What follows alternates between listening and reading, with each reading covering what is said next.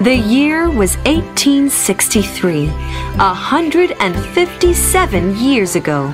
A poor boy was selling odd things door to door. Papers and pencils, papers and pencils. Here, Auntie, let me help you. Thank you, Howard. You are a darling. Really, you are such a gem. Thank you so much. Howard walked on and saw a few boys playing. Papers and pencils, papers and pencils. Would you like to buy some? Very useful for school, you know. Hey, Howard, we have already got our supplies. Yes, Papa got me a whole box of pencils and paper just last week. Why don't you come and play with us? Thanks, but I really need to sell some things today. Okay.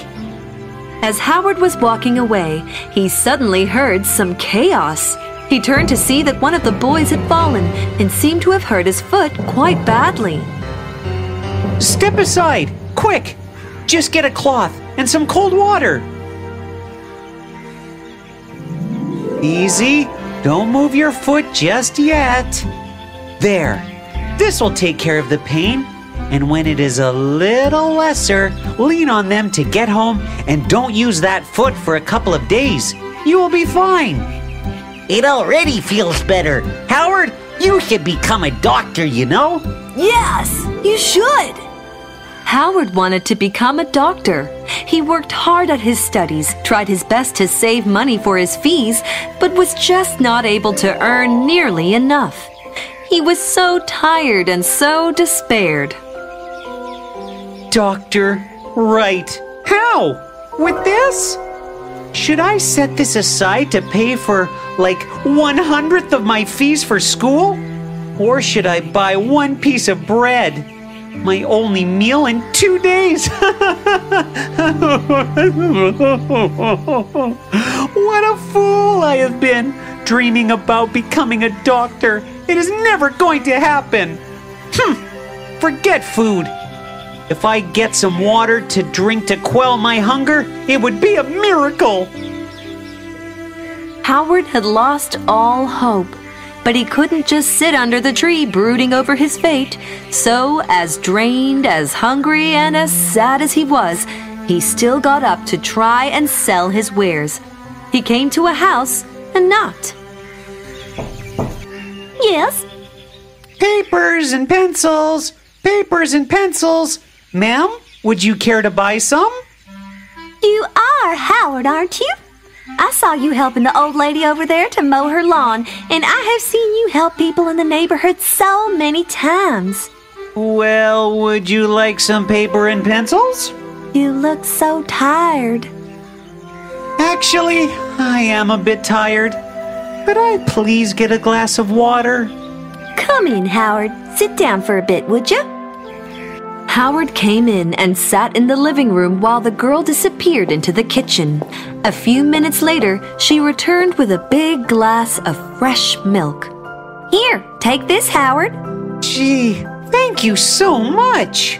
Howard took that glass and drank hungrily. It was the most satisfying meal he had had in weeks. How much do I owe you, ma'am? Consider it paid in full with all the kindness you have been showing in the neighborhood, Howard. My mother says no bit of kindness ever goes waste. It all comes back. When you do your best, life sends miracles when you least expect them. The words of that girl and the glass of milk had done more to satisfy Howard's hunger. They had filled his mind and heart with new hope. He knew he was doing the best he possibly could, and so life would take care of him. Years went by, and one day, the girl who had offered him hope and milk fell terribly sick. No doctor could help her. What do we do? Tell me she will get better, doctor. I am afraid I know of only one doctor who could possibly help your daughter. She must be taken to the hospital in the city. She may even have to be operated upon. And so the girl was taken to a hospital in the city. There, the doctor operated upon her, took very good care of her. It did take her a long time to recover, but she did recover. But even though, well, she was really worried. Oh, I don't know how we are ever going to pay the bills of the hospital, Father. I've been here for weeks. The amount will be enormous. Good morning. My patient is finally well and fine. Ready to go home? Yes, but we still haven't received the bill. Oh, the bill. You don't have to worry about that. Here, the doctor has himself paid in full. See?